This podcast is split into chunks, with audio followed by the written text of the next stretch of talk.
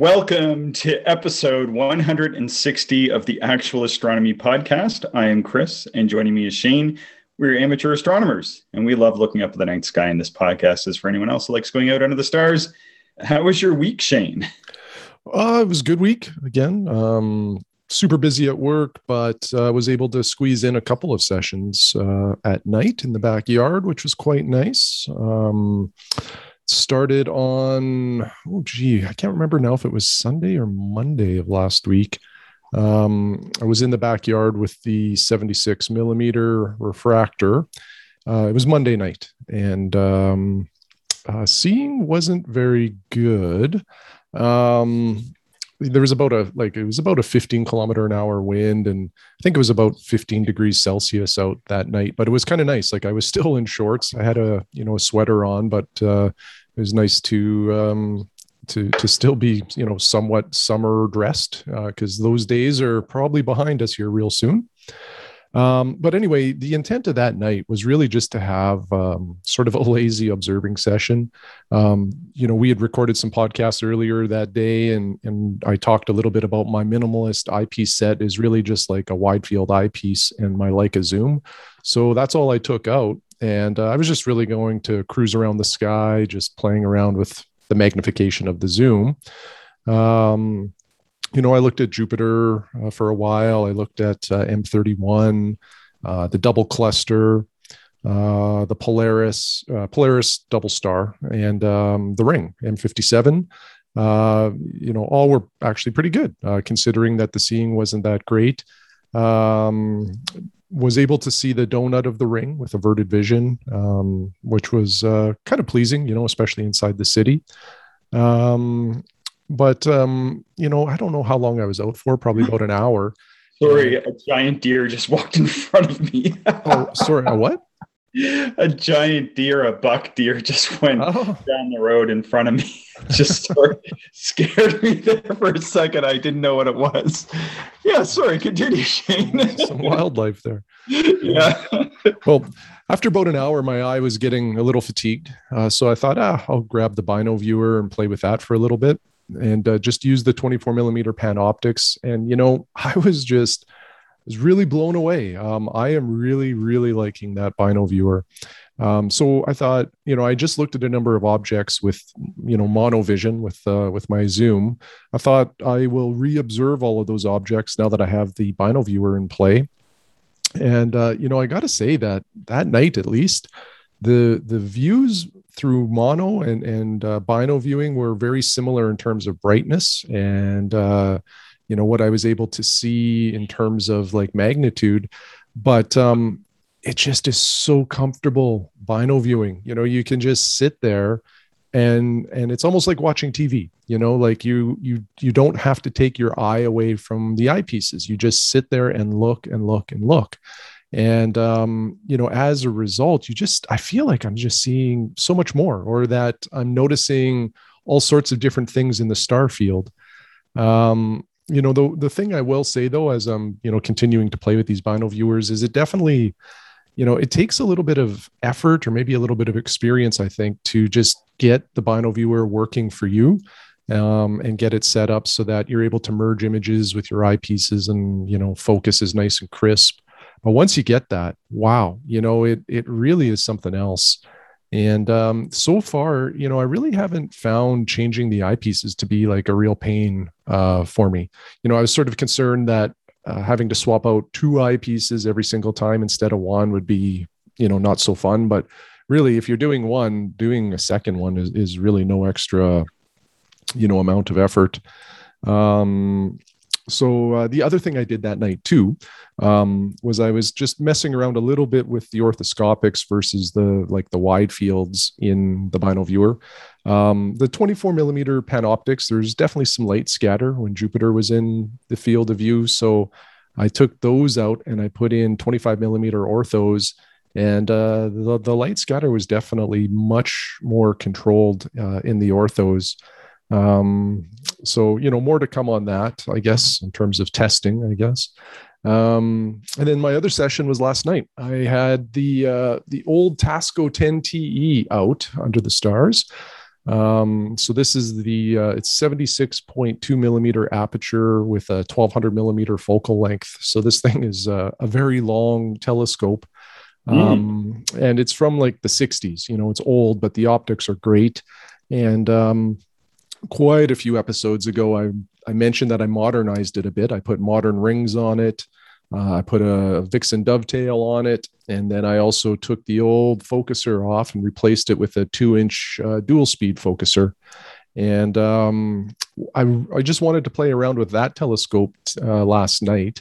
The conditions weren't great, you know, to start off with. So um, I wanted to try this telescope out on my Stellarvue M2C mount um, just to see how well this combination would work because I'm I think I'm planning to use this Tasco more as my sort of winter telescope.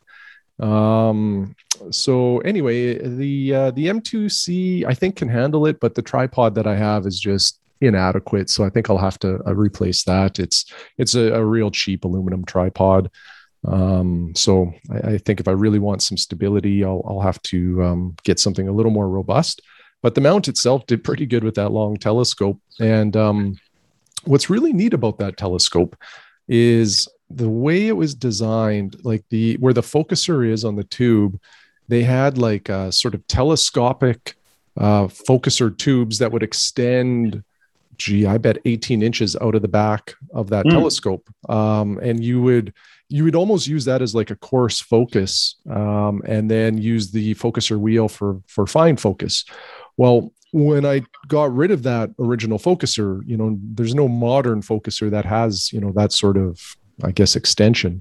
Um, so in order to gain focus, I have a bunch of extensions coming off of uh, the, the modern focusers so that, you know, everything works. Now, what is cool about that is it allows me to use my binoviewer without any of the like optical correction systems or like the uh, glass path correctors they're also known as. But basically what it is is like a in order for a binoviewer to reach focus you have to put like a, a, form of a barlow in there which magnifies your your power but it also reduces your field of view. Um, and the reason you need that is the binoviewer adds an awful lot of length to your light path. So it's basically like you're extending the telescope. Um, so the barlow just helps overcome that so that you can still reach focus now, because of this, the way this Tasco TE is designed, um, the the binoviewer adds enough to the light path that you don't need any extenders, and it just reaches focus natively, which is amazing. Um, so I was uh, I was using the binoviewer in the Tasco last night. Um, and again, looking at sort of the the usual suspects that I've been looking at lately. Um, uh, Jupiter looked pretty cool, um, although seeing wasn't great. I just see so much more uh, detail within the cloud bands when I'm binoviewing. Um, it, it really it really takes on a whole new life, so to speak. Um, but I looked at Almach, which was beautiful, probably my favorite double star. Um, you know, double cluster was actually really quite beautiful. Um, it, it, it really uh, it really was um, uh, surprising. Actually, I, I wasn't sure what to expect, but it was was a really fun night and, and in a way it was kind of a, a good way to salvage that night because you and i had some loose plans to observe last night but um, yeah. yeah. that didn't really happen very well uh, the smoke came in we've been having some smoke issues uh, this week again there's there's actually i don't know you, yeah you definitely saw the the fire smoke website but there's actually quite a few fires just around kind of where we live, uh, like grass fires and things like that, that I think is yeah. also contributing to um, to the haze that we've been experiencing. So, so anyway, I had two two really good sessions, all things considered. You know, given that uh, uh, conditions weren't the greatest, um, it was a fun week. How was your week? It was uh, it was pretty good. Yeah, I've been fairly busy uh, at work as well, but uh, kind of had worked uh, quite a bit in previous weeks and took some some days off because of that. So I took uh, like last Friday and Monday off, kind of thing, and then this Friday I took off as well. Um, coincidentally, all around new moon. uh, it's funny Perfect. how that works. Yeah. Um, so yeah, I was able to to get out on Sunday night. Um, Mike actually came out here and uh, and we did a pretty good session. I guess we did a few hours or something like that. Um, and uh, well, my my AZ GTI Skywatcher mount has gone back. uh, for to the repair shop in in Arizona. So it's it's going on a southerly vacation, I guess, early. Um, and because of that, uh, I decided, well, even though I hadn't quite sent it yet at that point, I hadn't heard back from them. Um, I decided that I just shouldn't be using that mount anymore since uh, it seems to be a little bit broken. yeah, so, probably a good uh, choice. Uh, yeah, yeah. So I decided to uh, to just take out the 50 millimeter Borg because Mike was hmm. bringing uh, his scope, his 12 inch scope out. So um, it did quite a bit. Of, although I didn't send you these sketches, I sent you some this morning, but uh, I was able to sketch like uh, M81 and M82, and I sketched M13. Um, I think M92. Did did a few sketches, and then looked at uh, other things like um, like you know I think was looking at these before anyway. It was Renault 18 and M33 and Messier 31 and uh, objects like uh, like that. So, you know, it was just uh, just like a pretty relaxing uh, session there, and uh, yeah. So through Mike's scope, though, you know, a 12 inch scope out here where it's dark uh, really shows. Mm-hmm. Uh, well, sorry, those sketches was that through Mike's scope or through the 50 millimeter Borg? Uh, yeah, I just sketched through my 50 Borg uh, cool. that night, and uh, yeah, so did did quite a bit. What what eyepieces were were you running there for, for I was just, just using my uh, well, I was using my 30 and my 12 and a half uh, millimeters, and then kind of swapping back and forth, and then using uh, some nebula filters. I went down and and did did some sketching actually. Um, more sketching on the following night too. So I end up observing the next night for a few hours with my uh, with my 60 millimeter Tak sort of wanted to do a comparison between what it was like to look at this stuff through um, a 50 millimeter and a 60 millimeter mm-hmm. telescope. Mm-hmm. I, I, thought that would be interesting. I thought they would be closer than they were, considering how much time I've spent like with my 60 and 80 millimeter scope. And I find like the 60 and the you know the difference between a two and a half and a three inch telescope i guess well it's just you know only 10, 10 millimeters or so uh, and even going to my four inch from the 60 um, you see more and you get more resolution and such but it it doesn't seem like a different world like it does when you go from a 50 to a 60 i think you you cross some sort of uh, or at least i do anyway some sort of resolution threshold and um, and because of that you're you're really able to begin to to resolve objects so for example with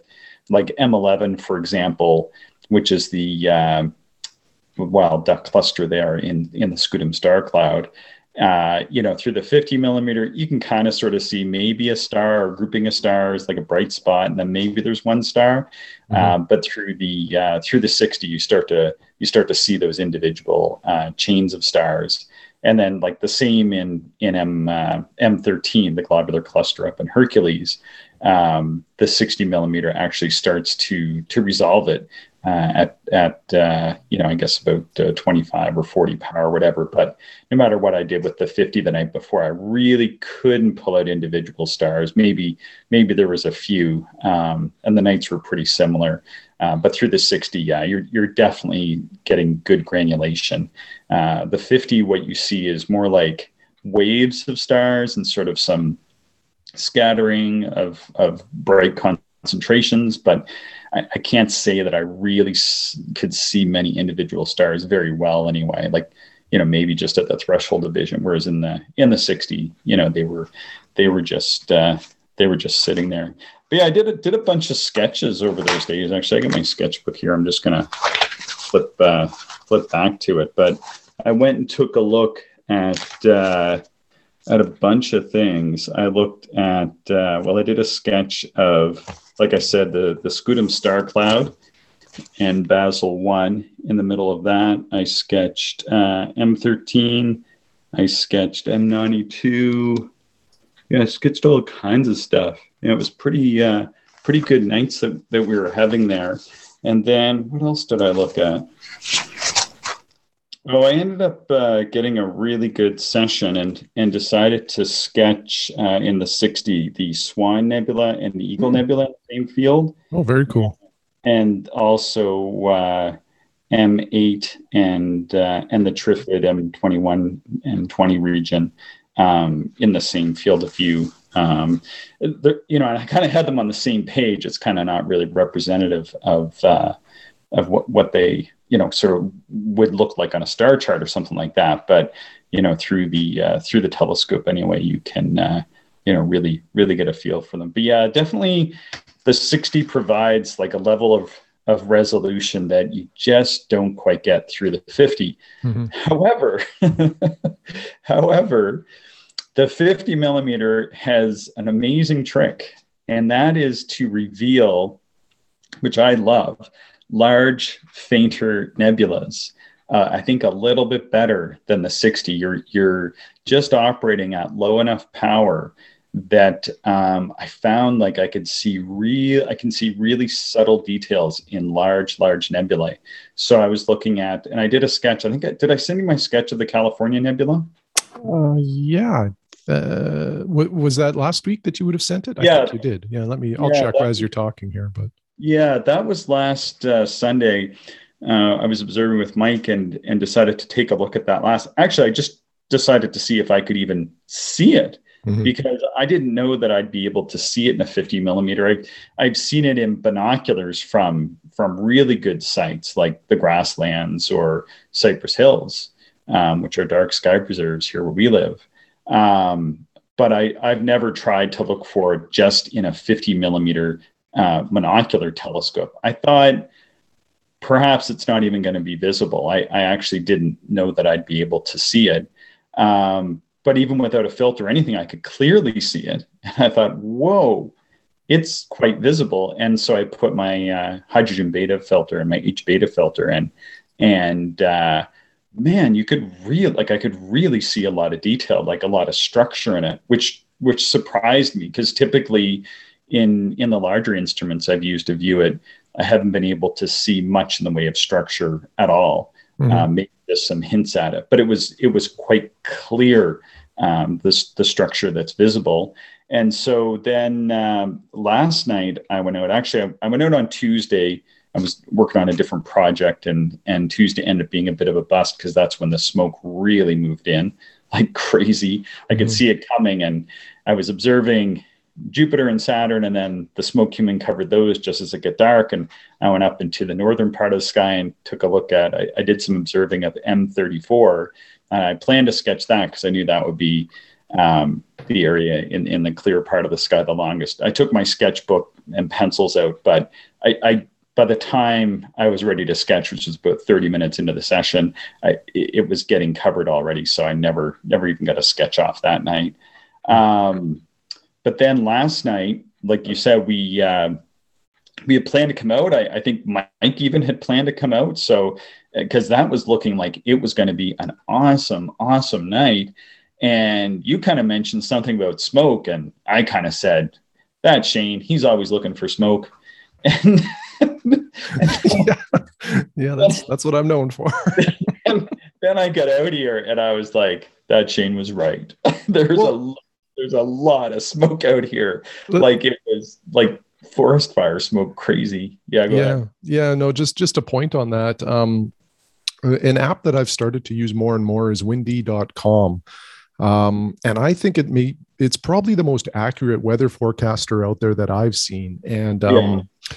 uh, I was talking to some Environment Canada, so that's like our weather service people, and um, they were saying that the most accurate weather prediction model is like it's a European based model, and I forget the name of it. It's like Euro something and some numbers, I believe windy.com uses that model and makes it available to like you and me for free and mm. uh, i think it's the only app that does that and uh, as such it seems that you know the like everything uh, cloud wind whatever you want to look at it's it's quite accurate and uh, um, anyway i've been using that a lot more and I, I find that it's been helping me understand whether or not we'll be able to observe a little bit better so yeah, I never really, I, and I can't recall. Maybe we talked about it before, and and I, I've just never really used it. And I was using the smoke finder, and the smoke finder said the smoke would move in and then it would move out. And I was like, this windy app just blows because it's wrong because the smoke finder is saying there won't be any smoke.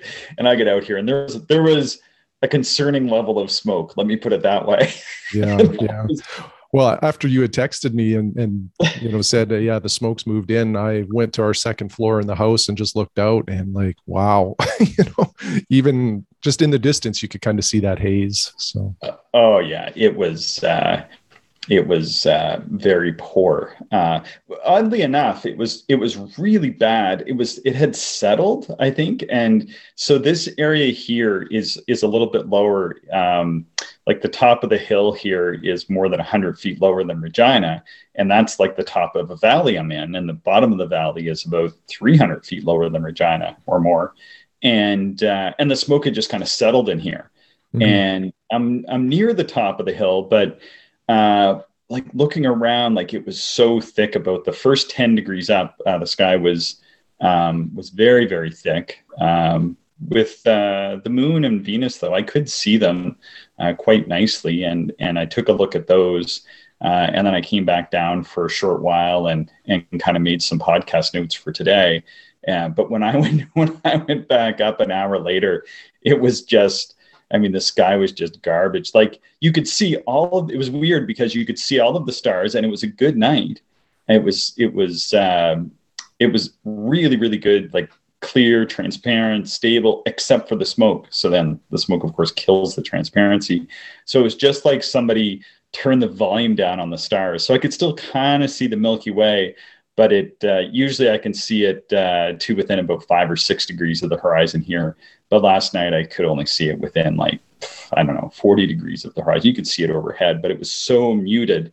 I was like, this I can't do anything with this guy because it's basically I think it was maybe a little bit better than observing in my backyard. It was about as good as observing in your yard on a good night with with no uh, with no light pollution. But uh, oh, but I was a bit tired, so I thought, hey, I'm going to go to bed and and get up and and do a session. So that's what I did this morning. Yeah, yeah. So you sent some sketches. Looked like you. I, I don't know. It looked like you had a good a good session. Uh, how was it? Yeah, it was it was decently good. Like uh, there was still a little bit of smoke around. I was probably losing. Honestly, I was probably losing about a magnitude at least three quarters of magnitude, but probably more like a magnitude. So here, typically we're we're at about uh, six, six and a half in the best part of the sky. And yeah, I was probably around. Yeah, I was probably like five eight, five nine kind of thing. But uh, but you know, it was uh, pretty. It was pretty still up top. Down below, we had some wind, and uh, I just had the the 50 millimeter up again, and just based on my experience with the uh, California Nebula last week, um, and a recent discussion I had with uh, with one of our listeners and longtime friend is is uh, Dave Chapman. Anyway, uh, he'd been chatting with me uh, this week about uh, going out to the Kejimkujik Dark Sky Preserve down in Nova Scotia, and he was getting up. they they were getting up and observing Orion, and they were getting up and and had observed. Um, the uh, North American Nebula up by Deneb. And when I walked up the hill this morning, I could I could see that North American star cloud, and I thought, oh, that's cool. I'll do a sketch of that. So I uh, I did a sketch of the North American Nebula, um, and a sketch of the Rosette Nebula, and I did a sketch of Barnard's Loop, all just using my uh, my 50 millimeter f5, the tiny little telescope, with uh, with the UHC filter and uh, and I also put the H beta filter on there as well for for Barnard's loop. So that was that was pretty cool. Um, that is yeah that that's a telescope that really really excels at just massive wide field low power views uh, mm-hmm. in a surprising way. I was really surprised. Yeah, yeah. No, that's awesome. And you know, I, I, I appreciate what you were saying earlier too about the difference between the 50 and the 60 because um, I've been wondering that myself. I haven't done the the side by side comparison, but um, uh, I've sort of questioned whether or not the 60 is still a, a tool that's needed in the chest. Um, but you know, I, I think that they both serve their purpose. Yeah, I was surprised at the difference there in in the resolution. Um, and again, I was surprised at uh, just by being able to get a couple magnifications lower in the uh, in the in the 50 i guess the magnification really isn't any lower um, but the field of view is a little bit wider because i'm using a 30 millimeter 80 degree and actually it's a 30 millimeter or like 73 degree and like a koenig and uh, and in my uh, my 60 millimeter, I'm using my 40 uh, Pentax.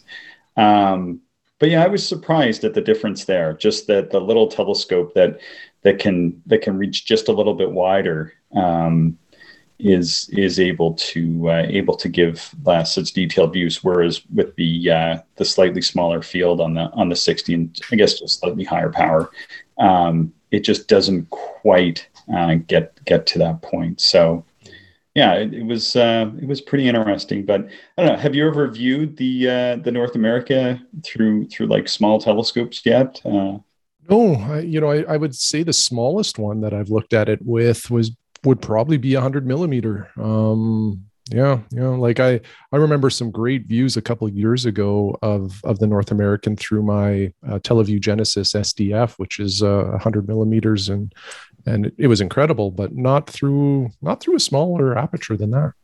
Yeah, I'm just doing my cut. Yeah, I get about the same power. Like strangely enough, I get about the same power. Mm-hmm. Really, I guess the power is 8.9 in the 60 millimeter, and it's 8.3 in the 50. Um, but I'm probably getting about I don't know, be- just because of the slight difference in power and the slight difference in in field of view, I get a fair bit larger field of view, it seems, by maybe um, a degree or so. You you just wouldn't think that that would be enough, but it, that crosses some some sort of wide field threshold in the way that the 60 millimeter aperture crosses some sort of resolution threshold and by just backing down that 10 millimeters in aperture, um, you really get, um, you know, a, a, different view of the sky. I, I, still think like that 50 millimeter that you have with the uh, with the field flattener in it would would probably be wide field nirvana because my edge is pretty soft. Mm-hmm, so. Mm-hmm. I'm, I'm losing that, but yeah, I'm surprised. I'm surprised at, at what that little scope uh, can show, you know, uh, to be able to see things like, you know, Barnard's loop um, in a 50 millimeter telescope. I mean, I, I, didn't, again, I didn't even know that would be possible, but it was very, very easy to see. And I could even see, I think it's called IC 434, which is beside Zeta Orionis, which is in the region where the, uh, what's it called? Barnard 33, the, uh, the Dark Horse Nebula or the Horsehead Nebula is. Mm-hmm. I, I could see that. And, uh, you know, the, the details quite spectacular, even for a 50 millimeter scope. And you can you can get this almost 10 degree field of view. It is just awesome. Yeah, it's really, really neat. So, and then I, I also did a sketch of the uh, the Rosette Nebula up there in northern Monoceros. So uh, that was uh, that was pretty cool. Like that really, you know, that's often seen as a or, or spoken of as uh, as this sort of nebula star cluster, where the star cluster is reasonably easy to see, but often the nebula isn't uh, as easy to pick out. I don't know if you've had that experience. Um, not that I can comment on. Yeah. Yeah, it's the, the nebula tends to be fairly tough to see, mm-hmm. um, at least in my experience through larger telescopes. But but this little 50, it was all about the nebula like you, you, could hardly see like the, the, star cluster is just like a concentration in the center. I could only see a handful of stars in it. It's uh it was really something else to uh to actually see through through the telescope. So um anyway i sent you sent you that sketch uh there as well. So yeah it was it was uh it was a lot of fun. I was really happy i got up. It was cold though. Like it was hovering close to zero and there was a little bit of dew. We don't get very much dew here on cactus hill. Um, but there was a little bit of dew last night. I think the combination of like the weird weather with the smoke and that um, combined to actually give us a, a little bit of moisture last evening. So, so anyway, that, those those are my uh, observing notes. Yeah, well, that's pretty cool. I'm glad that we were both able to get out and uh, do some observing because right now, you know, again, this is the best time of the year to me to observe. At least where we live, it's uh, you know, it's getting darker earlier. The uh, the the sky you know is is fairly dark around here uh, because there's no like you know reflection from the snow.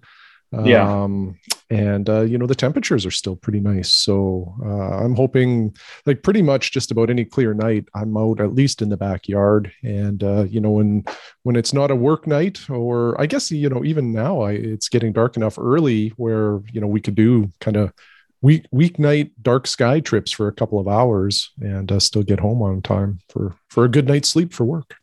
yeah, yeah, I know exactly. And uh, you know, even though I'm shutting the water down here um, for for the time being, anyway, it it's nice to be able to come in here and and warm up while you, you, you set the gear up and then you come down here for half an hour 45 minutes while while it gets dark and you stay nice and warm and it just doesn't feel like even mike commented because because we did this the other night when he came out and he said oh like it didn't really seem that cold and and it just doesn't feel as cold but i know um, i've spent a lot of time observing at these same temperatures and have gotten much much colder so uh, or like we're out camping and then like this morning you know it was pretty much zero and uh, and I did just over an hour. And you know, I was getting cold. My feet were getting cold by the end of that.